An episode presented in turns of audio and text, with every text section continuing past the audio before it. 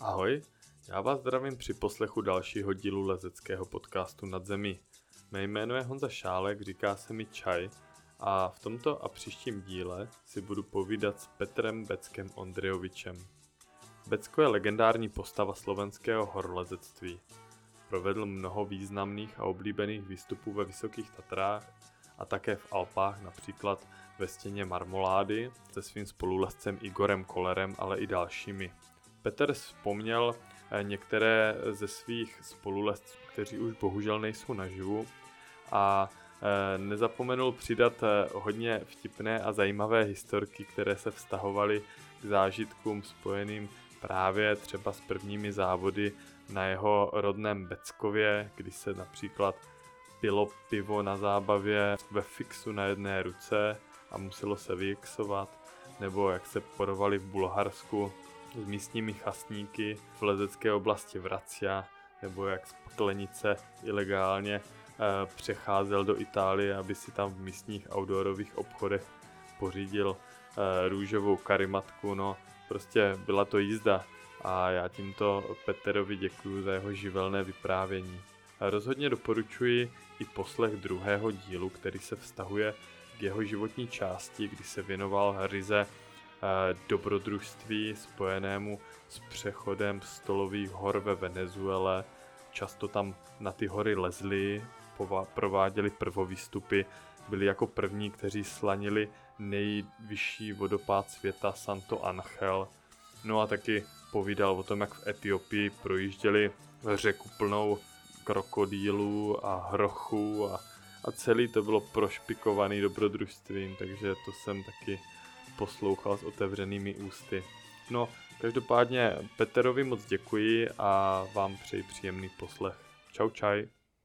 Ahoj Peter, já tě vítám v podcastu Nad zemí a e, já jsem přemýšlel, jak pojmout ten náš rozhovor. Vím, že velkou část života si strávil vertikálně na skalách a, a horách a další část například e, rozmanitými dobrodružstvími, takže já bych s dovolením začal z tvého kraje a chci se tě zeptat, dokázal bys trošku posluchačům přiblížit atmosféru Beckova v těch začátkem těch sportovních let, ty závody a tak, jaký to tam bylo? No na túto dobu strašne rád spomínam, lebo to sa viaže k období mojej mladosti. Zabudol som teda ja pozdraviť, lebo som sa už namotal na otázku. Takže zdravím aj ja poslucháčov a Honzo teba.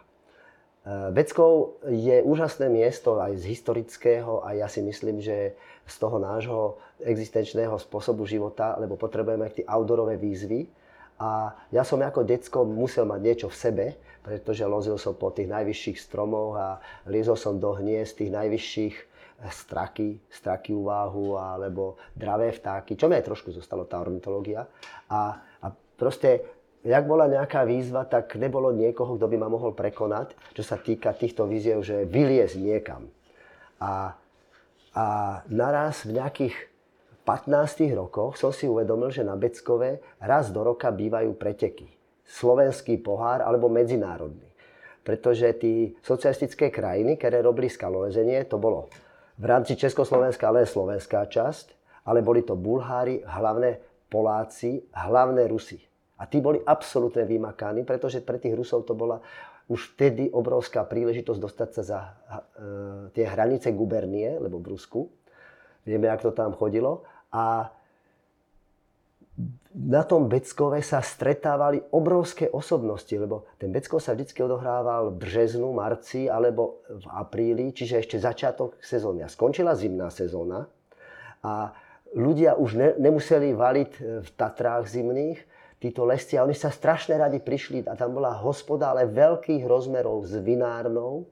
A, a proste stretli sa tam ľudia, ktorí prišli z Himalají, Jarika z tej skala, Jana Porvazníka, e, e, niekedy tam mali sústredenie na Beckové, napríklad aj Pol Hocešár, všetci, všetci horolezci boli vtedy považovaní za elitu športovcov. A ja si pamätám, mali v Piešťanoch nejaké týždňové relaxy a ja som na Beckové privítal Rakoncaja napríklad a, a tak ďalej. No takže Beckov bol taká dobrá alternatíva, že po ruke pre mnohých lescov, pretože z Bratislavy 100 km vlakom, vtedy ešte každý nemal auto, A tieto skalozecké preteky boli teda oblúbené, lebo ľudia po zime a po všetkých cestách sa stretli. Tak ako tuto v Ádri sme sa stretávali okolo 1. až 9. mája, celé Československo sa dá povedať, tak na Beckove sa mesiac predtým stretla tá slovenská, tá horolezecká pospolitosť. A to sa tí ksichty poznali, lebo či si bol od Košic, alebo po, po Bratislavu, alebo tí Moraváci, Češi, čo študovali na univerzite zvolené, tí tam vždycky chodili se Stanom Glejdurom a, a mne ako 15-ročnému Čumilovi hm. to, táto spoločnosť neskutočne rezala. Ale to som ich strašne obdivoval, že oni lezú, či alebo bežia hore skalou za 4 aj 3 minúty dokázali vyliesť cestu v dneskajšej klasifikácii je 6, dajme tomu, mm-hmm. ale, ale proste to boli namakanci. Namakanci a to sa načas bežalo, načas sa zlaňovalo. No a, a medzi inými tam bol chlapík s bru, hrubými okuliarami, e, ktorý bol e, laptý mužik maličký a, a bol to Igor Koller. A mal tam vtedy kočár, ženu, decko prvé a ja som si zapamätal, že toto je veľký šampión. A také tie mená, že Koller, Belica, Glejdura, a potom tí Rusáci, keď boli tí medzinárodné, že atmosféra úžasná. Ale samozrejme, že nebolo to len o, o pretekaní, ale bolo to večer o tej atmosfére hospoda. Tam sa čapovalo pivo vevinárne, bola hrazda na vschode a tam sa robili súťaže, že udržať v zalomenej ruke, teda v zhybe na jednej ruke a kto vypije pivo.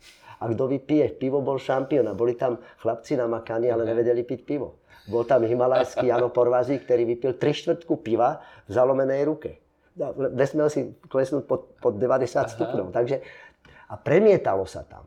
No, že, že tí ľudia si tam premietali z Himalaj, z Aliašky, lebo reprezentácia už aj za tej e, éry hlbokého socializmu sa dostávala na tieto zájazdy. A pre mňa ako takého tínedžera to bola úžasná motivácia, že toto chcem robiť, lebo to ti otvorí moju cestovateľskú dušu vždycky provokovalo cestovanie za daleko. A zrazu ty nemusíš byť nejaký, nejaký protežovaný súdruh alebo študovaný etnograf, ale ty sa ako obyčajný športovec, navyše v športe, ktorý bol kus dobrodružstva. Uh-huh. Takže toto bola pre mňa obrovská motivácia a ja som v 17 rokoch, až v 17 rokoch mi niekto podal lano a ja som ako keby na to čakal, ale predtým nám na tých skalozeckých pretekoch nikto nedal lano, že vyskúšaj si to aj ty očubovač. Biestný. A ja som v tom čase fotil, mal som taký, taký dedičný foťák a, a zrazu ja som po x rokoch vytáhnul tie fotky a teraz na Igorovej kolerovej prezentácii, mm-hmm. ktorá bola včera, som vytiahol aj takéto vykopávky, keď ešte, že oni ani netušili, že ich niekto fotí, vtedy ešte bezmenný nejaký občan, decko 15 ročné. Takže atmosféra Beckova. A to potom gradovalo roky, rokúce, už keď som sa stal lezec, tak to bolo v roku 81, tých 17 rokoch. Ale prišla, bola to ešte éra technického lezenia. A Beckov má hodné previsov a boli tam hodné hakovačiek, čo v tých prvých rokoch bolo čo liesť že 5, 5, plus, 5 plus bola hranica ľudských možností, bola 6 vlastne. A 5 plus už bolo tesné pod hranicou ľudských možností. Takže tí cesty sú dneska a boli vylezené voľné. Dneska sú to sedmičky, lebo to vtedy ešte nikto nemal mm-hmm. tú kuráž dať to vyššie číslo. A morálové boli. A všetky tie hákovačky zase, tí boli cez tie previsy. No a tie prvé dva roky som to rýchlo popreliezal, lebo som napredoval, ambície som mal obrovské. A a zrazu sa začalo preslýchať v časopise Hotel a Jamesák, že na, na svet sa zrodil nejaký červený puntík. Mm-hmm. A to, potom to Koller propagoval, Alan Formárek a písalo sa v Jamesáckej revi v 84 o voľnom lezení ve Frankenjure a, a Čada napísal článok o Verdone a, a to boli pre mňa také motivácie, že ja už som, už, som, už som vyzeralo, že ja to lezenie asi ne, zavesím na klient, lebo tie hakovačky jednu za druhou som hlavou zadnou s prstom v zadku uh-huh. a zrazu, že, že á, teďka to vyliez bez použitia tej skoby. A to sme, to bolo také obrovské pole neorané. No a Beckov, tým, že mal hodne hákovačiek, tak tam bola úžasná rivalita, že prichádzali lesci najprv len z okolia potom z celého Slovenska, okrem tých skaloheckých pretekov, ktoré mm-hmm. pravidelne boli raz za rok, tak stále tam začalo viacej a viacej, lebo éra voľného lezenia bol strašná revolúcia. Mm-hmm. Evolučná re- revolúcia po, po tom neviem koľko, 10 ročí technického lezenia. No a a z toho Beckova potom e, začal neskôr chodiť Pilka. A tomu k Pilkovi sa vráťme aj potom, lebo to je na, na, na, dlhšie, na dlhšiu odbočku. No a, my sme to potom samozrejme začali prenašať aj do Tatier, to voľné lezenie a, a kde sme prišli, už sa liezlo len voľne. Uh-huh. To je pecka. Takže tá, tá, tá atmosféra Beckova bola vďaka tomu úžasná, že že sa tam stretávali ľudia a radi. Vieš, lebo mhm. to má, to má genius loci, také miesto musí byť obdarené nejakými vyššími silami, aby tí ľudia sa tam cítili dobre. A to, to sa tam vždy odohrávalo. A boli obdobia, kedy e, po privatizáciách to chvíľu nepatrilo nikomu tá reštaurácia. Teraz mm-hmm. je z toho zase super luxusný podnik, ale akceptujú lescov. Majú tam uzavretú party, ale lesci môžete loziť. Mm-hmm. Máme tam určité dohody s ochranármi, kompromisy výborné. Ja som sám v organizácii ochranárov Bird Life Slovakia, takže monitorujem a vieme sa dohodnúť, lebo všade je to o tom, že hľadať strednú cestu, zlatú hmm. strednú hmm. cestu, jak hovorí buddhizmus. No. Jasné. A ty si tam bydlel na tom Beckově? Ja tam stále bydlím. Aha, ja tak mám, to je super. Ja mám uh, eh, 700 metrov od skaly bývam, takže na bicykli, zásadne uh-huh. ekologicky. A, a potom ma prekonali chlapci z, z oproti ulica je jedna veterná, to je 200 metrov od skaly. A tí majú priamy pohľad na severozápadnú stenu. To ja nemám. Yeah. Čiže to ešte som, ešte, a traja chlapci z tej ulice začali pod mojím teda vplyvom liesť. Aj, aj to dotiahli, jeden to dotiahol na desiatkové cesty. Ty, to je no, super. No. A oni třeba, když jezdili takhle lesci, tak se ubytovávali aj u tebe, nebo? Jasné, jasné, to...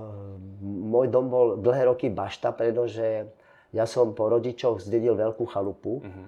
ktorá, ešte keď žila mama, tak, tak mama bola akože taká matka všetkých lescov, varila nám a obývačka plná lescov.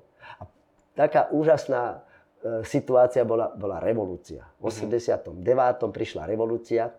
Kamarátka Čiveta, z Bratislavy, e, celoživotná partnerka Jarika Stejskala, vtedy stretla v Anglii na pretekoch Bena Moona. Ben Moon bol vtedy svetový lezec number one, Edgincourt a tak. Uh-huh. A ona ho pozvala, že, že atmosféra v Československu je tak úžasná, to musí zažiť. A on nie v novembri, ale v decembri, mesiac po revolúcii, prišiel do Bratislavy a, a ja neviem kde všade a vláčili ho a prišiel aj do Beckova. Čiže ale hnusné počasie, sliské, decembrové, konec roka. Ale my sme ho zebrali do vinárny a u nás spalo na koberci 50 lescov, lebo sa dozvedeli, mm. že príde aj Ben Moon. a Ben Moon spal v mojej posteli vtedy, som, som mu také VIP dovolil. Čiže moja, eh, moja chalupa bola vždycky otvorená pre, pre takéto návštevy a v podstate sa, sa to stalo v určitom období pre Svišťa, mm-hmm takým dlhodobým azylom, kde chodieval, on to mal z Hodonína pomerne blízko, ale pre, prešiel, prenocoval, diskotéka vždycky musela byť, lebo my sme mali v Beckove dve diskotéky. Tyjo, tak to teda Koncom bola... socializmu a mm-hmm. začiatkom novej éry tam boli dve diskotéky, že ty si, a jedna bola pod skalou. Tak to je úplne kýč no, teda. No, včera sme s akurát s Pilkinou sa tu stretli a spomínali sme, jak niekto hodil slzák do, do vinárny a všetci lesci vybehli ven, lebo proste sa tam nedalo dýchať. Uh-huh. A po pol hodine tam zobudili nejakého žrala, ktorý si to neuvedomil, že nejaký slzák je až potom, keď otvoril oči. Takže tak, takého sme veľa, veľa zažili. No. To, to musela být úplně parádní doba. Tyjo. A e, ten Beckov, e, to je nádherný místo, všem posluchačům doporučujeme návštěvu s mnoha extrémy a e, já bych moc rád se podíval i směrem trošku do vyšších hor a první, který logicky napadnou, jsou Tatry. Uh-huh. Vy jste mývali různé soustředění, to už si byl v repre, nebo uh, v Bělovodské dolině, nebo jak to, jak to probíhalo? Jak se dostal, uh, jako, jak si uh, se dostal k Tatrám a jakým mm-hmm. způsobem si se na ně díval? No, bolo hodnotenie lescov. Uh-huh. Keď si sa chcel dostať na nejaký ten vysnívaný zájazd za hranice gubernie, čiže Alpy uh-huh. v mhm. mojom prípade, tak, tak si musel podávať výkony. A mohol si vyliesť na skalkách a na pieskoch čokoľvek. Hodnotili sa na prvom mieste až do minimálne do roku 84. Na prvom mieste sa hodnotili zimné výstupy v Tatrách, potom na druhom mieste letné výstupy. Čiže taký Tomáš Čada napríklad skoro nemal šance, lebo, lebo nemal vylezené v zime. Mm-hmm. Udeček naopak áno. A e, Čiže e, ja som do tých Tatier aj rád smeroval a hlavne tie letné Tatry mi neskutočne išli, lebo, lebo to, to voľné lezenie, po tom, čo sme odhákovali, teda voľné popreliezali väčšinu tých šestiek, sedmičiek a osmičiek uh-huh. na Beckove, tak sme sa posunuli logicky do Tatier. A to bolo zase obrovské pole neorané. Lebo po pochylých tam bolo množstvo hákovačiek, ktoré mali cvenk a bola rivalita kto prvý. Prvé voľné prelezenie. To bola strašná rivalita a to bola motivácia. No a ja som veľmi e, okupoval iba tri steny. A, a bol som špecialista na to. je južná stena, a juhovýchodná stena Jastrabky, to je nad zeleným plesom, Jasne. blízky nástup, tej tam Gantnerka, ešte predtým niekto iný. Čiže veľmi dobrá azyl, ja si pamätám na chate, na zelenom plese v noci, a hlavne v zime, keď išiel niekto na záchod, tak musel prekračovať ľudské tela, lebo že nie pokoje boli narvané, ale podlahy boli narvané, chodba bola narvaná, kumbály pod poválkami. To sú tí trojholničky medzi tým... Tí keď, povali, že? Keď vyhneš hlavu, tak si klepneš ostrov. Uh-huh. To bolo všetko narváno, úplne lescami. To bola zimná atmosféra. Na Slieskom dome bolo niečo podobné. Tam bol, tam bol normálne seriózny riaditeľ podniku, ktorý radšej nič nevidel. Koľko mu tam na, na dvojpokolovej izbe spalo vždycky štandardné 8 ľudí. A v kotelni u Giovanniho zase ďalších 15 ľudí. Proste vtedy bola taká silná návštevnosť v zime Tatier. No. Tam spoustu že jo, těch stěn vidíš, kežmarák no. a tak, že, že z té brnčálky, že to mohlo být tady super, že se vědělo, o co, kam kdo vyráží, že? A ja si pamätám, že raz sme išli na Popra- z Popradského plesa v zime pod galériu Ganku. A e, normálne tam sa, čo ja viem, o 3 ráno sa vyštartovalo a čelovky z dosedla váhy boli v takom rozestupe, ako keď ste videli tie zábery e, z Zlatej horúčky na Klondajku cez ten priesmik Šilfúk. Že išli jeden lezec, teda jeden zlatokop za druhým. A my sme normálne, že 12 dvojic. A prišli sme pod galérku a tam nejakí Češi mali stan a čakali akože ráno, že si uvaria a nastúpia do steny a jak sa zobudili a než vytáhli na dobičko, my čo sme išli z Popradského pleca cez, ten, cez tú váhu a tam 13 dvojek prišlo, tak my sme obsadili celú zime, v zime celú galerku a tí chlapci museli čakať na poradie. Si predstav, že spíš pod nástupom, nestihneš sa dostať. Takže tá, tá atmosféra tých zimných tatier a letných, to bolo, v lete to bolo rozptýlenejšie, ale v zime Aha. to bolo na, na určité nejaké obdobie, ja neviem, či to boli dovolenky, sústredka, konec sezóny, keď už tieklo do topánok, že už, už jak nedáš výstupy roka, jak nestihneš, uh-huh. tak proste vymalováno. Tak nedostaneš sa na zájazd, lebo nemáš. Tak ke koncu zimy každý dlhé dny už vo februári, marci už boli dlhšie dny, ne, nezmrzali sme. A mám jednu úžasnú spomienku na zimné Tatry.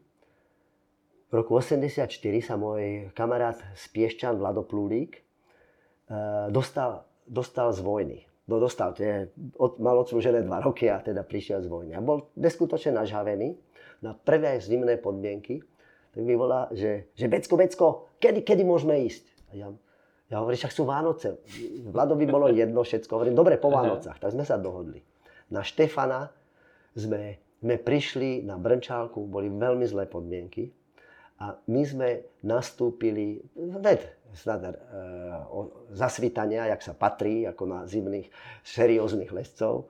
Nastúpili sme do, do klasickej cesty Weberovka, kde keru som pol roka predtým liezol. Takže sme ani, nás, ani náčrt sme si nepozreli. Všetko jasné, komín, hotovo.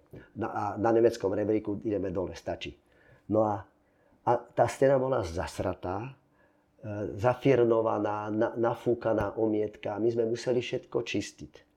A postupovali sme veľmi pomaly. A boli sme obidvaja dobrí lesci, si myslím, v tom období. Na, e, ale niekedy okolo 9. ráno sme videli, že z chaty nejakí zúfalci nastupujú do steny. Snad nemyslia vážne. Oni nastupujú do Weberovky po nás. Uh-huh. A my pomalinky čistíme skálu, stenu a valíme. A bolo nejaká hodina blízka súmraku. A ja som nabehol do poslednej dĺžky, ktorá mi bola nejaká podozrivá, že je to sama previsnutá smyčka. A ja som do toho nabehol úplne zaslepené, že rýchlo, rýchlo mať to za sebou, ponieważ tam už je nemecký rebrík a už vymalováno, ideme dole. Uh-huh. A zrazu som pochopil, že tá posledná dĺžka sa traverzuje úplne niekde inde doľava a hento sú tí zúfalci, ktorí sa tam práskli prede mnou, tí svičky, to tam vysí, uh-huh. ako memento debilnosti. No a ja som, ja som kričal Vladovi, že idem dole. A Vlado mi kričí, najdi si tam nejakého fleka, že tu už sa nevlezeš. Že jaké? No, medzi tým prišli dvaja Češi, mhm. vytáhli karimatku, termosku a na flek na tri prdele, ale nie na štyri, obsadili.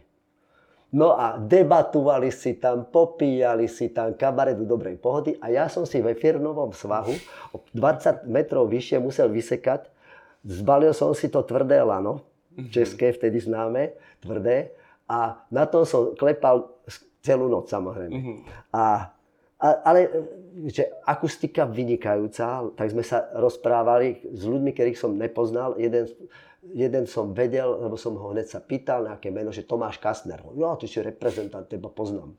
A, a, ve, a ráno, ráno som konečne ja môžel zlaniť, Vlado mi hovorí, to je tvoja dĺžka, to si si ty postral, tak ťahaj hore, tak som vyliezol, vyliezol. A napadla ma myšlienka, že ja si odfotím aj tých celú partiu. Tak som mm-hmm. videl foťák, odfotil ma s borcami z, z, z Nové mesto na Moravie, dvaja Jasne. Tomáš Kastera, ten druhý bol nejaký ucho. Nevedel som kto. A odfotil som si fotky. Potom prešlo, myslím, že 17 rokov, písara sa rok 97. 13 rokov odbehlo. A ja som si pozeral staré diáky a, a boli tam vykopávky, naraz pozriem a že tento ksicht, veď vyliezol, to, veď to je ten Radek Jaroš, ten vyliezol na Everest. Teďka. Tak volám Vladovi, počúvaj, Vlado, ty si bol na Evereste na vrchole s nejakým Čechom. Kto to bol? Ja neviem, nejakého Čecha som, preto vyšli sme spolu na Everest. No, tak si predstavte, že tí dvaja sa 13 rokov potom stretnú na vrchole Everestu. Aha. Aj Vlado, obidvaja bez kyslíka. To je neuveriteľná náhoda, ja hovorím 1 ku 7 miliardám. Třeba ste tam domluvili na tom štátu. No, to vôbec nie, lebo česká výprava išla no. samostatne, bola perfektne organizovaná Nepálcami a slovenská výprava to bola nejaká zúfalosť HZDS na Everest. A, a v tej tam vládli Číňani, ktorí odrbávali tých našich horolezcov, mojich kamarádov všetko, uh-huh. že, že tí tam jedli, po česky povedané, pažátý skureniec že, lebo proste tí Číňani všetko vytunelovali, všetky zásoby, čo tam mali, marstičinky a dobroty, uh-huh. všetko tu a, a, a zostali ako chudáci, ktorí majú vyliesť Everest na takýchto, na takýchto e, podradných nejakých stravách. Uh-huh. No. Bola tam, viem, situácia, lebo ja som na tej expedícii už po úraze som bol, uh-huh. som na nej nebol, ale všetci tí účastníci boli moja generácia, moji kamarádi. A Maťo Hojger, rebel veľký, držal čínskeho kuchára na ľadovcovú trhlinu a že ho, že ho zhodí do tej trhliny, jak nezačne dávať normálne dávky stravy, ktoré si expedícia určite zaplatila. A oni, tí Čínani, nás proste od našich mm-hmm. odrbávali. Čiže Češ, česká výprava Nepal zabezpečoval tip-top, mm-hmm. Slovákov, Číňani. Zasraní Čínani, lakomých, ktorí to tunelovali. Tak ako naša strana, vtedajší sponzory HZDS tunelovala celú krajinu. No jasne. No. Takže vlastně to byl špičkovější výkon toho To, Vlada to bol Prulíka. Vlado Prulík, to, Na pařádek, ty to Ano. tak, tak. Ty jo, tak to je krásný, že jste se takhle potkali. Ty, to je, eh, ty jsi tam už zmínil, že jsi v těch Tatrách udělal eh, řadu takových eh, moderně vnímaných prvovýstupů a eh, někde jsem si přečetl, eh, že tvoji inspirací byly i vlastně šamony, když si lezl cesty třeba od Michela Pioli. Mhm. Eh, Co se ti na tom líbilo, nebo kde, kde jsi, jak jsi na to koukal, tady na ty směry, nebo jak jsi to představoval, tady ty moderní? No, v roku 88 som, som bol dva roky po vojne, rok po vojne vlastne, a, a dostal som sa na zájazd a e, boli sme s Alanom Formánkom, s riaditeľom Mhm. Mnohých festivalov, tak e, sme sa túlali po západe. Ja som vtedy povedal Igorovi, že nejdem na marmoládu, ja si proste musím aj niečo iné zažiť v Alpách, lebo furt chodiť na marmoládu, keď človek nič iné nepozná, tak je taká túžba zažiť. Ale potom som na tú marmoládu zase rád chodil. A, a s Alanom sme začali na marmoláde, e, tam nás vyhnalo zlé počasie a zebrali sme, ešte len tak medzi reču poviem, že zobrali sme jedného kamaráda, ktorý, ktorý išiel za sestru do Švajčiarska a, a ten kamarát sa volá Palo Barabáš.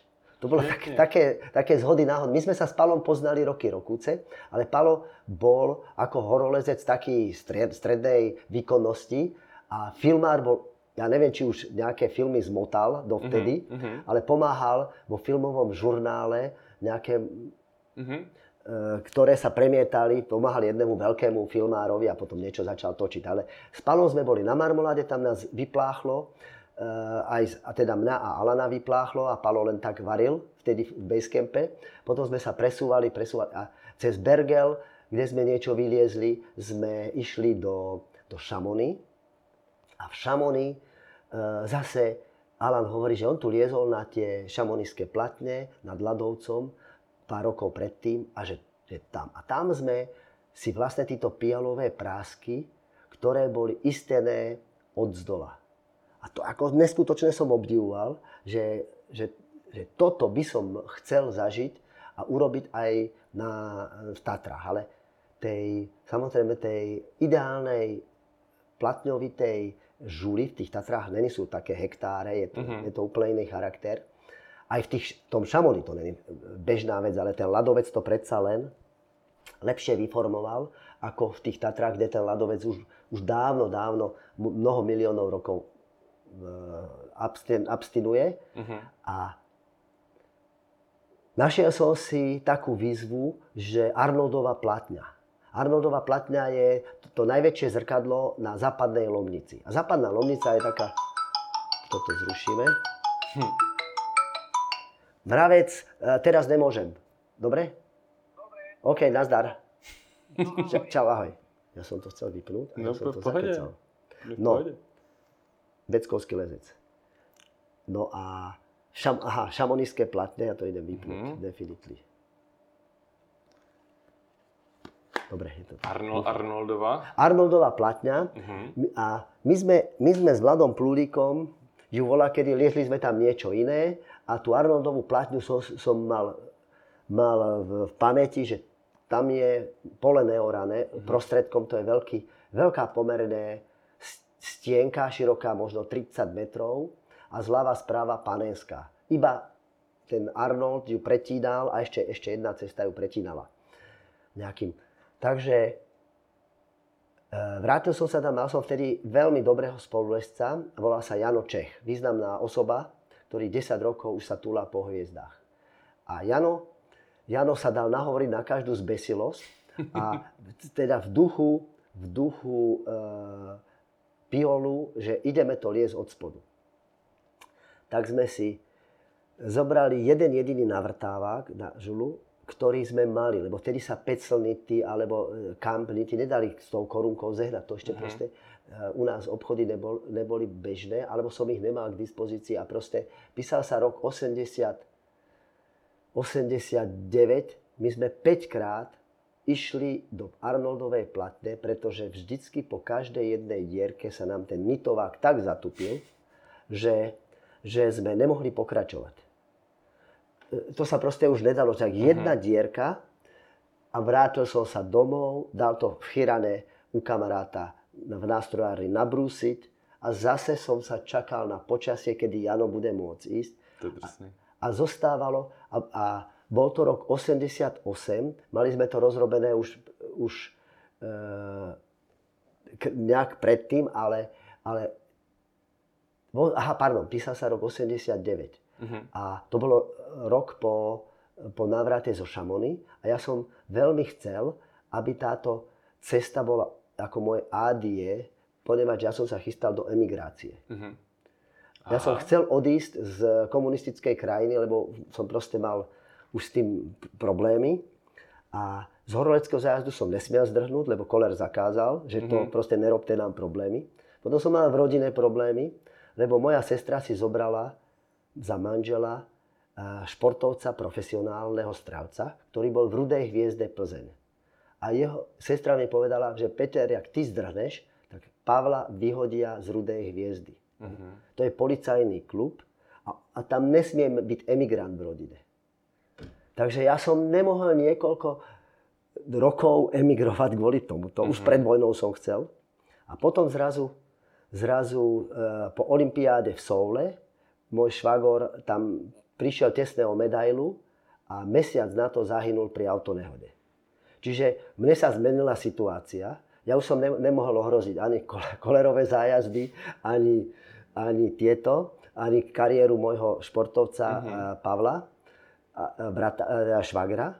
A tak som tak som mame povedal, že mama, najbližšiu sezónu ja odchádzam, narúbal som dreva na tri zimy, lebo plyn sme ešte beckové nemali. No, lebo musíš všetko pripraviť, ty no, nemôžeš jasný. pláchnuť. A musel som prepísať majetok, lebo komunisti by ti zhabali moje dedictvo. Ja som po otcovej smrti mal, mal štvrtku mm. chalupy a tak, že to bolo všetko strašné. To nemôžeš hob na krávu a tele. No, ale ty musíš proste pripraviť veci. No a a chcel som, aby v tých Tatrách po mne niečo zostalo. Uh-huh. A to, to som si vyhľadnul tú Arnoldovú platňu a Jano Čech, super blázen, išli sme do toho. Drb a na záver 1. októbra čakáš na oktobrové inverzie, už uh-huh. cesta pripravená, že už bude na prelezenie, lebo už sme to tam doistili a už len kompletné prelezenie. A zrazu Jano dostal povolávací rozkaz. Tak ja som musel okamžite riešiť situáciu. Ja som nanominoval Vonda. Ani slovo som mu nepovedal, že na január 90 máme objednané letenky na Kubu a vystúpime, vystúpime v, v Montreále a požiadame o politický azyl, jak, jak sa vtedy robilo. Aha. Lebo to elegantný spôsob. Nie, že čakať v nejakom lágri v Rakúsku, až si tá nejaká krajina zoberie. Ideš do Kanady, rovno Vancouver, vysnívané, hurá. Ale táto jednoduchá cesta na západ e, e, bola, bola teda takto podmienená toľkými uh-huh. vecami. No a ja som na, za každú cenu chcel vyviesť tú cestu, tak som nanominoval Vonda, lebo nemôžeš čakať dva roky, až sa Jano vráti a ja, ja som v Kanade. Takže s Vondom sme to v posledné minúty babieho leta vyliezli, ešte sme pridali, čiže vyliezli sme šokujú opicu, cesta, ktorú sme dali 8 plus 9 minus a ktorá je hodne morálová, ale hodne morálová z hľadiska toho, že my sme museli šetriť na vrtávach, uh-huh. tak sme robili veľké odlezy, aby sme čo najmenej navrtávali. Proste tak sme ho spravili morálovú. Uh-huh. Ale bola poctivo urobená od spodu. Aj s pádmi, do, aj, aj s háčikom a s takýmito extra srdcovými vnemmi, ktoré, ktoré sa vyskytnú, keď si, eh, ja neviem, 10 metrov nad posledným isteným a to je nejaký malý vklinenec a pod tým daleko, daleko nit. Uh-huh. No a tá cesta potom dlhé roky nemala preles, získala aj, aj ocenenie výstup roka v rámci federálu. A ja som e, samozrejme cestu do, do vysnívaného Kanady potom zrušil, ponieważ prišla v 89. za pár mesiacov, alebo za mesiac po tejto po tejto e, e, preleze, prelezení, prišla revolúcia. Uh-huh. Takže ja som bol šťastný, že sa u nás všetko mení na lepšie, plno ideálov a nelutujem do dneska. Tak to je super. No. A potom prišli je. samozrejme aj, a ďalšie cesty, ďalšie výzvy v Tatrách. Mm-hmm, tak oni jsou eh, velice populární a, a hodně známé, taky jsem některý lezl. A e, často je věnuješ nějakým třeba e, spolulezcům bývalým, který třeba nějak e, zahynuli. A ty Tatry, to je neuvěřitelný, jakým způsobem e, si měl ten zám, e, to zaměření na nějaký, na nějaký jako stěny, jako je strapka tak. E, já tady mám, eh, že, že eh, si s tím Janko Čechem, že on byl nějaký průšvihář. No jasné, Jano bol živel. Tak Jano sa narodil hlavne v Smížanoch. Uh-huh. Smížany sú, sú vedľa slovenského raja, kde je Tomášák a cestou na Tomášák je cigánska osada. A, a Jano mal furt problémy s týmito spoluobčanmi. Uh-huh. Viem, že raz Raz ho kusnul nejaký cigánsky pes, Jano ho skopnul a cigáni na ho sa obkolesili, ak si to dovoluje ich miláčika skopnúť, tak Jano, mm-hmm. Jano chytil bicykel a ako nejako železnú reťaz začal točiť bicyklom a zrazil dvoch cigánov. Jano, Jano vrazil no, jednému drsný. druhému. Jano bol jasné, drsňák. Jano bol živel. My sme, my sme vedeli, Jano Čech, hovorili sme mu Jano Moravák. a bol to ozaj taký typický východňár, že ten sa nesral dvakrát, nerozmýšľal a išiel na vec. A to bolo či v lezení, alebo v živote. Potom Jano mal eh, v určitom období 10 rokov ťažkého alkoholizmu. Uh-huh. To bolo pred tou jeho poslednou fázou života. A potom sa absolútne spametal a Jano sa stal úplne abstinent. Mal, aha, ešte som zabudol povedať, Jano mal za sebou ťažké úrazy. Uh-huh. Jano má rozbitý kotník, tak ako ja.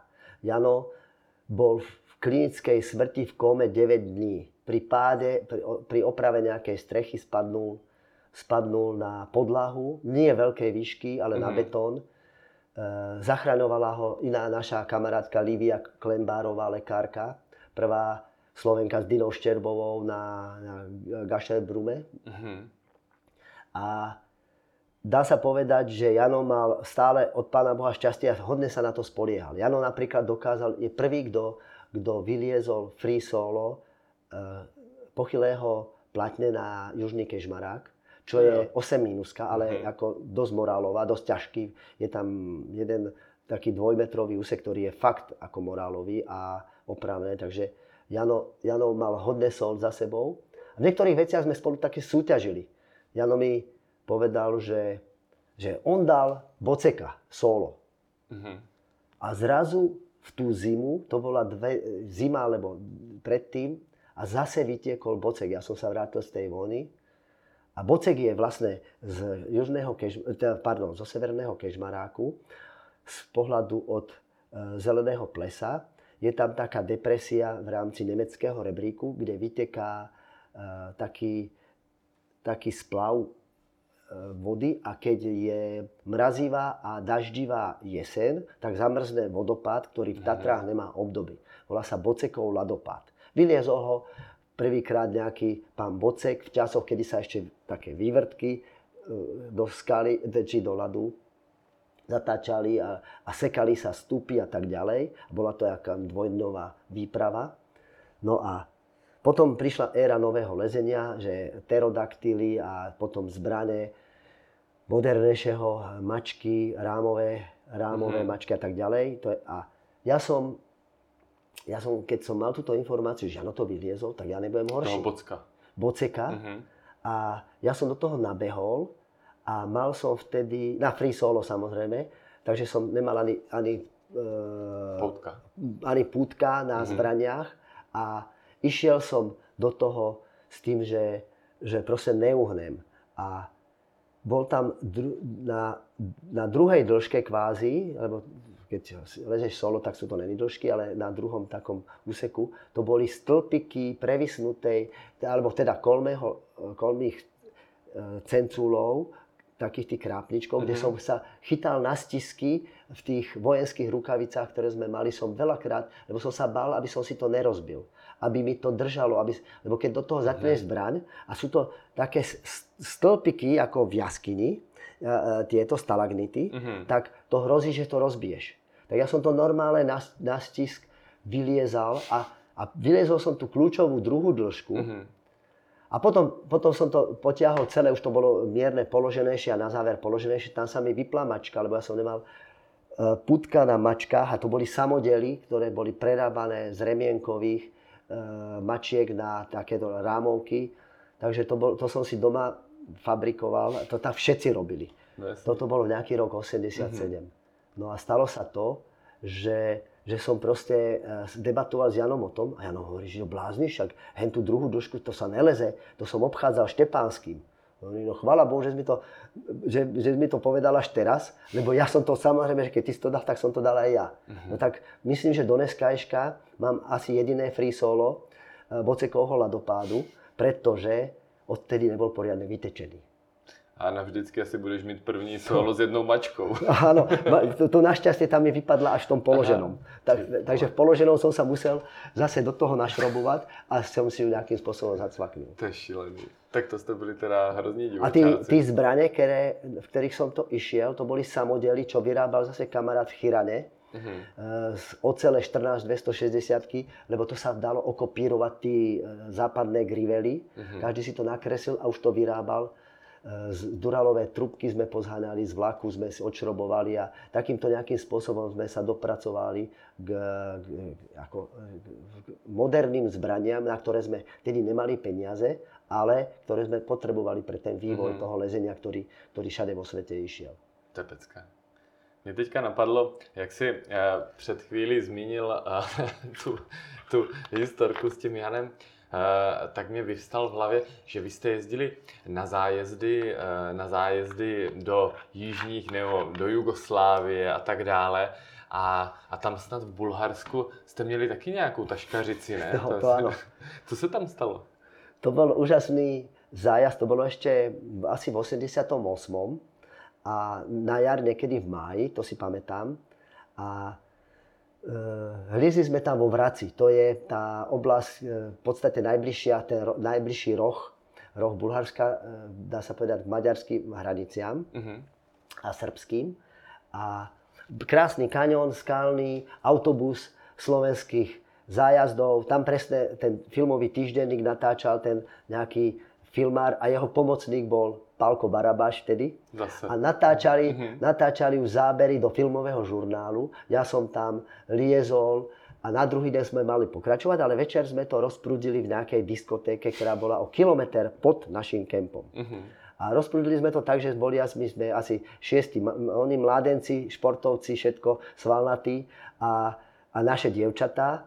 A mysleli sme si, že tedy sme boli tá silnejšia ekonomika proti tej bulharskej, takže tam víno tieklo potokom. A na druhý deň sme sa tam vrátili, ale v polovičnom počte mužov. A tým Bulharom sa už den predtým nepáčilo, že my sme tam hrali sa na majstrov sveta, čo bola pravda. Uh-huh. A išli nám to spočítať. A keď sme keď sme vyrazili na návrat, už po tej zábave už som cítil, že tam husne trošku atmosféra. A ja som bol zvyknutý z dedinských zábav, lebo Beckov a okolie to boli samé dedinské zábavy v tých časoch. Kapely hrali a dievčatá. A občas sa niekto porval. A občas sa niekto porval, samozrejme súčasť dedinského života. Aha. Z toho som vyšiel. Ale zrazu tu bola prevaha, my sme vyšli do tmy, traja mládenci a, a tí tri naše kočky. A naraz Bulhári do nás začali skákať. A ja som zvyknutý na takéto situácie, tak akože vykecávačky s bulharmi a poslal som všetkých preč, aby zmizli, že ja, ja sa vyparím posledný. No ale zrazu som cítil ránu zľava správa, kopačky a už som, už som to dostával ze všetkých strán a začal, než som spadnul na zem, než ma dostali, tak som ze všetkých strán e, ako nakupoval, tak som zakričal, aby, aby ma tam nenechávali, že proste ja, som, ja sa asi nedostanem. Mm-hmm. A oni, tí mladenci rýchlo, tí dvaja poslední z tých dvoch mladencov, lebo dievčatá už boli v kempe, uh-huh. tak tí, tí dobehli len nejakým výkrikmi, ich upútali pozornosť, ja som sa zdvihnul a do tmy som zdrhnul. No a mal som rozkopnutú, rozkopnutý nos, Čiže Barabáš ma na druhý deň už nemohol natáčať do toho filmového žurnálu, lebo som mal normálne na šírku a ešte do modrá všetko zbarvené.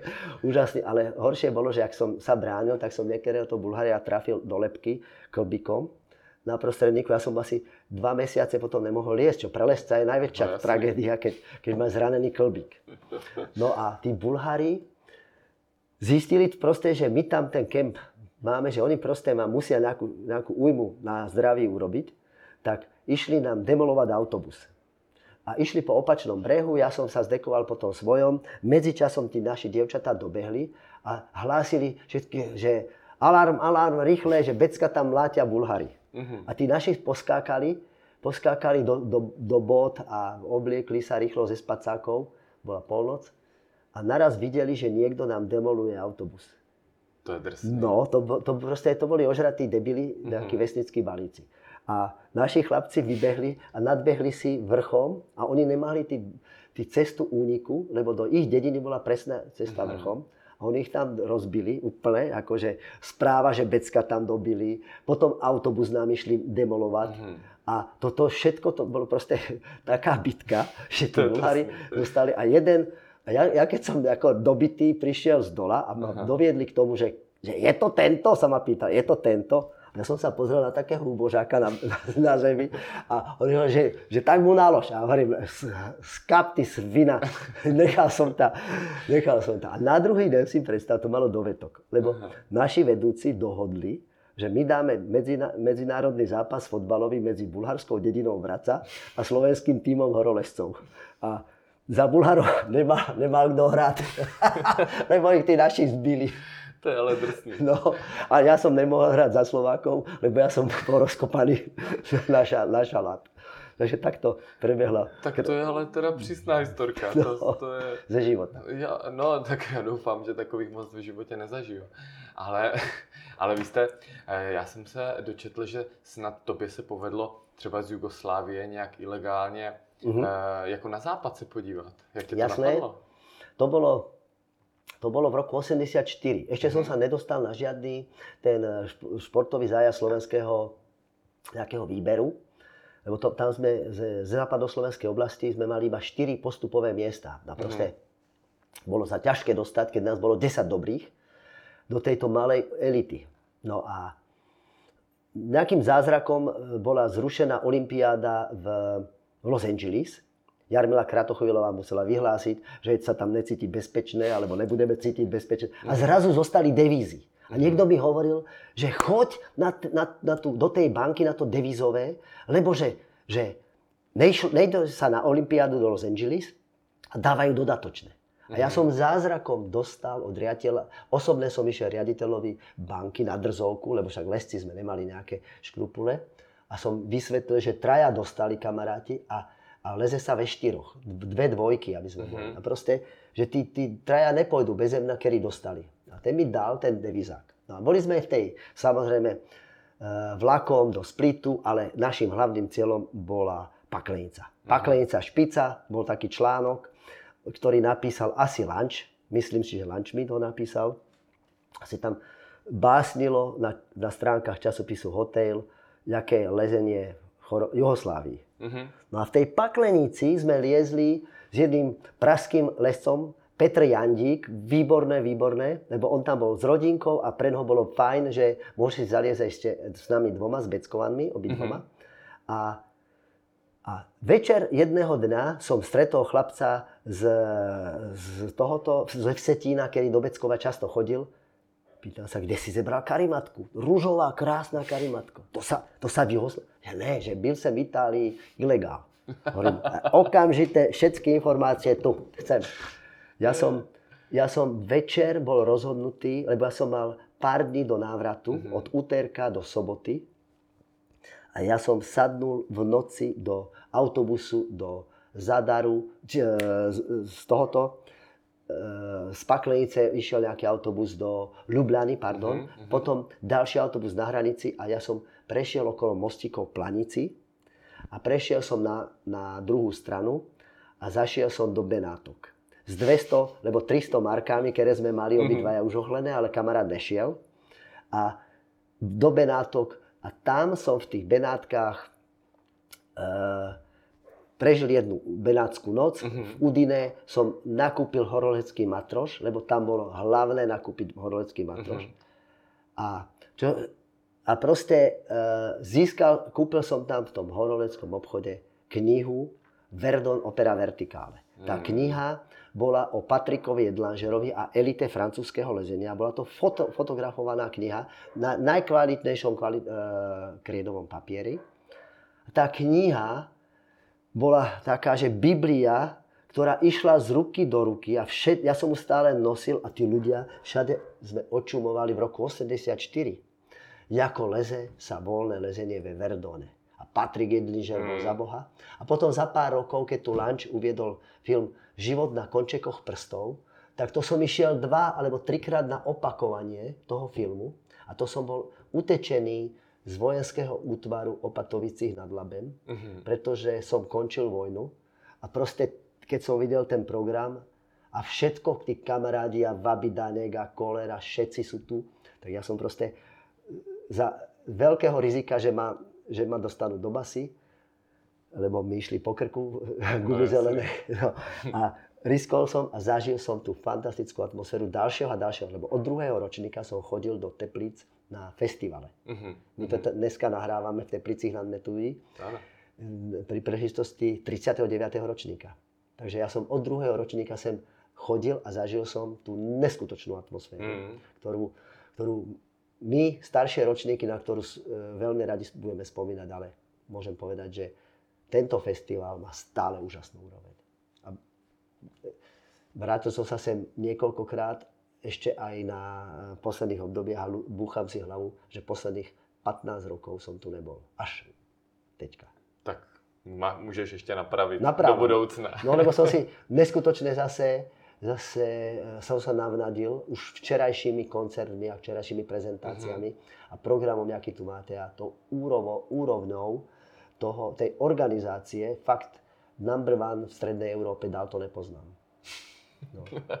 no, jak to poznáš potom dál, o tom si ještě řekneme. A e, ještě předtím, než se, než se podíváme do eh, exotických krajin a tak dále, bych tě poprosil, jestli bys, jestli bys mohl trošku popsat některé z tvých eh, slavných výstupů třeba na Marmoládě, třeba mm. co si s Igorkem eh, namátkou, třeba zmíním Frám a tak dále. Eh, to bylo takové vaše hřiště, že? To byla taková jako vaše stěna. No určite to bolo šťastné rozhodnutie, že v roku 85, keď som sa konečne dostal ako náhradník, ale dostal na, do tej 45 e, člennej nominácie toho autobusu, uh-huh. ktorý išiel uh, do Šamony a po ceste vyhadzoval ľudí v Bergeli a na Marmoláde. A dá sa povedať, že väčšina ľudí sa rozhodlo pre Šamony a tej, tej väčšie highlighty, ale keďže som bol pod vplyvom kolera, tak ja som si chcel vyskúšať tú marmoládu. A bolo to ozaj šťastné rozhodnutie, lebo tá marmoláda sa mi stala na mnoho rokov osudná a e, bolo tam také polené orané možnosti a ten Igor to všetko vedel. Hmm. On má tú marmoládu naštudovanú odpredu, odzadu, od vrchu, od spodu a nafotenú hlavne.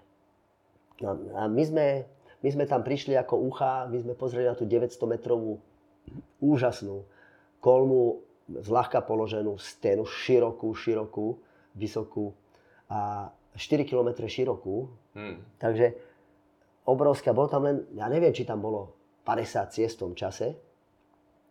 A ten Igor nám poradil hneď na začiatok, že čo máme, čo máme asi riesť, čo má nejakú hodnotu. Tak nám poradil jednu cestu, ktorá nemala ešte voľné prelezenie, volala sa Moby A dvaja kamarádi, ja a ešte z Beckova, Jano Pienčák, sme toho Mobidika uh-huh. dali, Emil Horňáček, v trojici sme ho dali vlastne. A, a Koller hneď pochopil, že, že keď hľadá spolulesca, lebo aj, aj, aj Šustr, Čumpelík, aj uh-huh. Andrej Belica tam neboli. To boli jeho hlavní lezeckí partnery v tých obdobiach. A Čumpelík už vtedy hodne meditoval a nejak ho nebolo možné k zehnáňu. Uh-huh. A Eh, Andrej Belica bol po ťažkom úraze nohy, ktorá vlastne sa už nikdy nedostal do tých pôvodných e, svojich ležeckých úrovní. A ja som sa asi dostal do, do dobrého svetla u Igora a Igor ma oslovil, že má v hlave projekt a to bola Via Itália.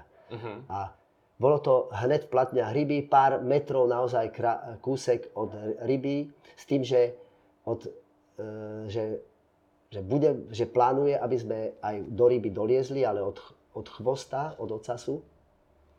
A podarilo sa nám, podarilo sa nám krásny, krásny naozaj výstup, kde sme dva biváky hodili pod, e, pod rybou prvý, v rybe druhý a potom veľmi ťažké, ťažké, e, ťažký úsek, kde ja som mal už odpadané predtým, e, po rybu som mal odpadané pár asi troch tigrov som tam hodil 10-15 metrových do, do vklinenca. A potom sme sa dostali do, e, na veľkú terasu, kde Igor hovorí, že tu je jediná šanca, už sme nemali žiadnu vodu. Uh-huh. A išlo o, o e, tretí bivák. Tak hovorí, že Becko vyzleď sa a nabehni do vodopádu, lebo večer z ľadovca steká vodopádik. Uh-huh. A ten vodopádik to je rozptýlená voda, takže mali sme urezanú flašku, do ktorej ja som v slipách nabehol a chytal som vodu. A naraz som počul od spodu hlasy. Tak som sa nejak naklonil na, na tej terase, to, to, to som išiel, tá terasa je šírky od 20 cm do, do 20 metrov. Ale väčšinou v tomto úseku mala šírku 20 cm a tak som traverzoval až do, tej, do toho vodopádu. A tam, kde sme spali, mala šírku už 20 metrov. A ja som došiel s vodou druhýkrát, napili sme sa, naliali sme flašky na ďalší deň a, a Igor sa spojil s mladencami, ktorí dole kričali po anglicky, že aby sme im hodili lano. Tak sme hodili z, z, zviazané 60 dve, čiže doletelo po chlapcoch, top rope sme ich vlastne do, doliezli a bivakovali s dvoma nemeckými mladencami. Mhm. Jeden sa volal Alex, mal 16 rokov a druhý sa volal Tomas. To, to bolo všetko, čo som si zapamätal. No a prebehlo niekoľko rokov a ja som, e, Koler e, bol v Bratislave, myslím, že Tomás Huber. A Koler mi pripomína, že Becko, pamätáš si ten bývak na Marmoláte? Hovorím, a to hadam ne. To fakt, čak roky sledujem bratov Huberovcov. A ja som netušil, jasné. Alex mal 16 rokov uh-huh. a Tomás teda 19. Takže oni vtedy liezli takú zbesilosť od e, Mauricia Giordaniho, ktorá, ktorú oni vyliezli vtedy voľne, ale ten, oni, oni by asi bivakovali, lebo museli zlaňovať, lebo fakt už nebolo daleko do súmraku. Uh-huh. A mali tam, ja neviem, minimálne 8 plusové dĺžky. Uh-huh. Takže, takže takto sme sa spoznali. Potom som aj Tomasa, aj Alexa časom stretol buď na festivaloch v Patagónii u piva, kde, v Patagónii, kde sa vraciam ako sprievodca. Uh-huh. Takže E, stretávam tam ozaj svetové a chodím do, e, vždycky do kempu pod Cerotore, je taká, taká búda, kde vždycky sa zastavím, kto je tam aktuálne. Uh-huh, tak som tam aj e, tohoto stretol um, No to nevadí, no, dobre, se tam schází, že jo, ano, ano. když je sezóna tepecka. Tak to málo kdo může říct, že, že no, hodil Huberu Lano Toporov, jo. veľmi, veľmi príjemné, no. Takže Via Itália a potom... Via Itália, uh-huh. áno, a Koller proste... Uh, potom ja som odišiel hned na to, to bolo v roku 85, uh-huh. vylezli sme, dostali sme za to výstup, výstup roka, taký, že federálny. A mne to otvorilo potom do budúcna cestu do nominácie na zájazdy, lebo dovtedy uh-huh. ma musel nominovať nejaký západoslovenský oblasť, kde nás bolo hodné a málo postupových miest, ale už som postupoval priamo. Čiže to mi otvorilo veľmi dobré cestu a po vojne už som začal teda sa voľne dostávať na, na zájazdy. A e, Igor mi potom prizvukoval, že on tam má ešte jeden projekt a to bol FRAM, Takže vyliezli sme s Mirom Pialo, na rozlezenie sme si dali rybu, to sme dali. To dobrý. Miro ju mal, keďže on bol prvýkrát, ja som, ja som už nemohol mať on-site, uh-huh. ale na jednom mieste by som ho nedal asi on-site. Mirovi možno, že Miro bol o lepši, lepší lezec ako ja, každopádne a morálový, silný morálový, mm. takže aj mu sadli dĺžky, ktoré... A navyše nám tam strašne zavadzali dvaja anglickí lesci. My sme prišli o 5 minút neskôr na nástup, a bol tam nejaký Andy Cave, Chanja Bank neskôr, známe, jasné, známa osoba, ale oni boli viac himalajskí lesci a proste na tej marmoláde boli pomalí, uh-huh. hákovali a na, v tej rybe boli pomalí proste. Uh-huh. My sme boli vtedy určité skálne lesci asi lepší. Uh-huh. Uh-huh. A e, proste išlo tam o to, že už aby sme došli za jeden den na tú hornú terasu, tak tak my proste e, sme, sme valili také, že pol dĺžky sme museli robiť, lebo nechceli sme čakať, až tí páni do, dolezú. No, takže sme si trošku e, pokašľali, že aj ja som mal šancu na niektoré dĺžky dať on-site, ktoré som vtedy nevidel. Lebo mm-hmm. horná dĺžka od ryby hore je to to isté ako Via Itália. Takže tam už som ja nemohol on-siteovať. Igorko měl ještě jeden projekt v záloze a jak, jak vlastně jste se probíjeli tou stěnou, protože to je jako neskutečně těžká cesta. No keď by som porovnal to, čo som zažil, že e, v týchto platniach, strieborných platniach na Marmolade, v ceste cez rybu a v ceste Via Italia, uh-huh. tak Fram, Fram bol jednoznačne ešte o stupeň ťažšia záležitosť. A išiel vlastne kúsek vľavo pár metrov, od, od 5 e, metrov do 15 metrov od, od cesty cez rybu. A zase z druhej strany bol limitovaný cestou Via Italia, lebo ten priestor toho najkrajšieho na Marmolade Igor mal dobre zmapovaný a vedel, mm-hmm. že sa tam tie cesty logicky zmestia. Takže ono to trošku vyzerá jak v Oberdone, že tie cesty sú blízko seba. Na veľkú stenu nebývale blízko. Naozaj jeden štand bol snad 2 metre od druhej cesty, ale to bol iba štand, ale stále mhm. to bolo logické, úžasné, vymyslené. A, a tie platne boli len kolme. A nebolo tam skoro nič prevysnuté, ale stále to bolo brutálne cest, e, lezenie po nechťákoch, dlhé, dlhé odlesy.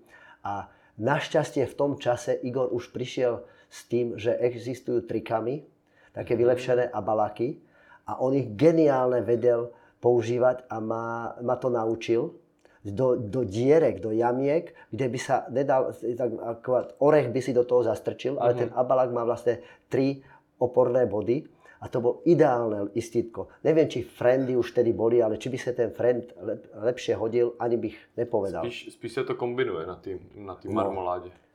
Uh, ale vy jste tam měli i eticky tak jako definovaný, vy jste tam no. docela no. šetřili nity, ne? Uh, jasné, Igor mal silné zásady a ja som ho bral ako úplnú autoritu, uh-huh. že on bol veliteľ uh, toho, toho nášho počínania a pre mňa bol natoľko autorita, že, že to, čo on povedal, to bolo svaté. Samozrejme, že v niektorých veciach sme si vedeli vejsť aj do vlasov, ale to, to boli, to boli medzi chlapami. A táto, tam boli problém dlhé odlezy. No a Igor, možno, že mal nit a nitovák, ale on eh, vo Vrecku, on to hovoril, že pri prípad záchrany. Uh-huh.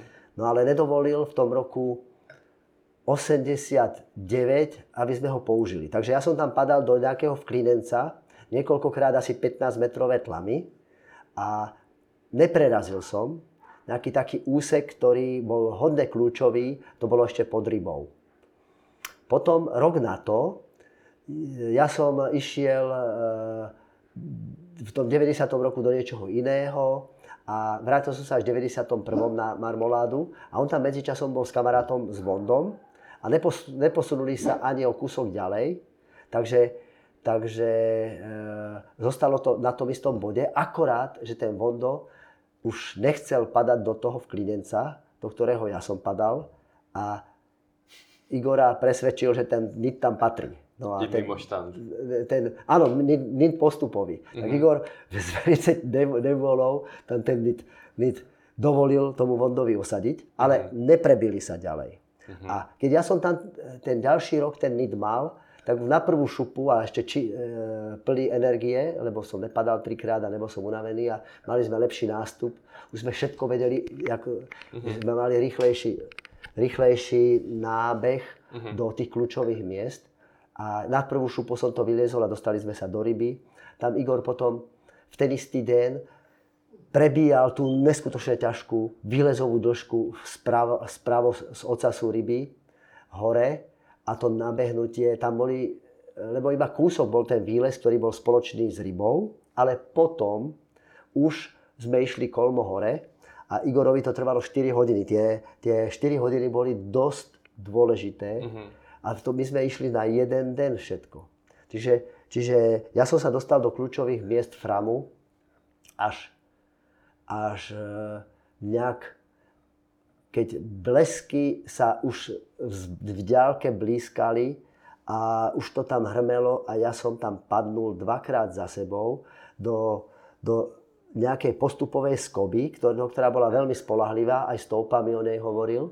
A odtiaľ som sa nevedel prebiť ďalej. Mm-hmm. No a teraz, včera sme to hodne so stoupou preberali a oni tam vlastne už e, potom rozbehli to sportáleďov asi neviem koľko rokov, 11 rokov po nás, mm-hmm. keď Igor o tom... 2006, myslím. Môže byť. A mm-hmm. toto bolo v 91.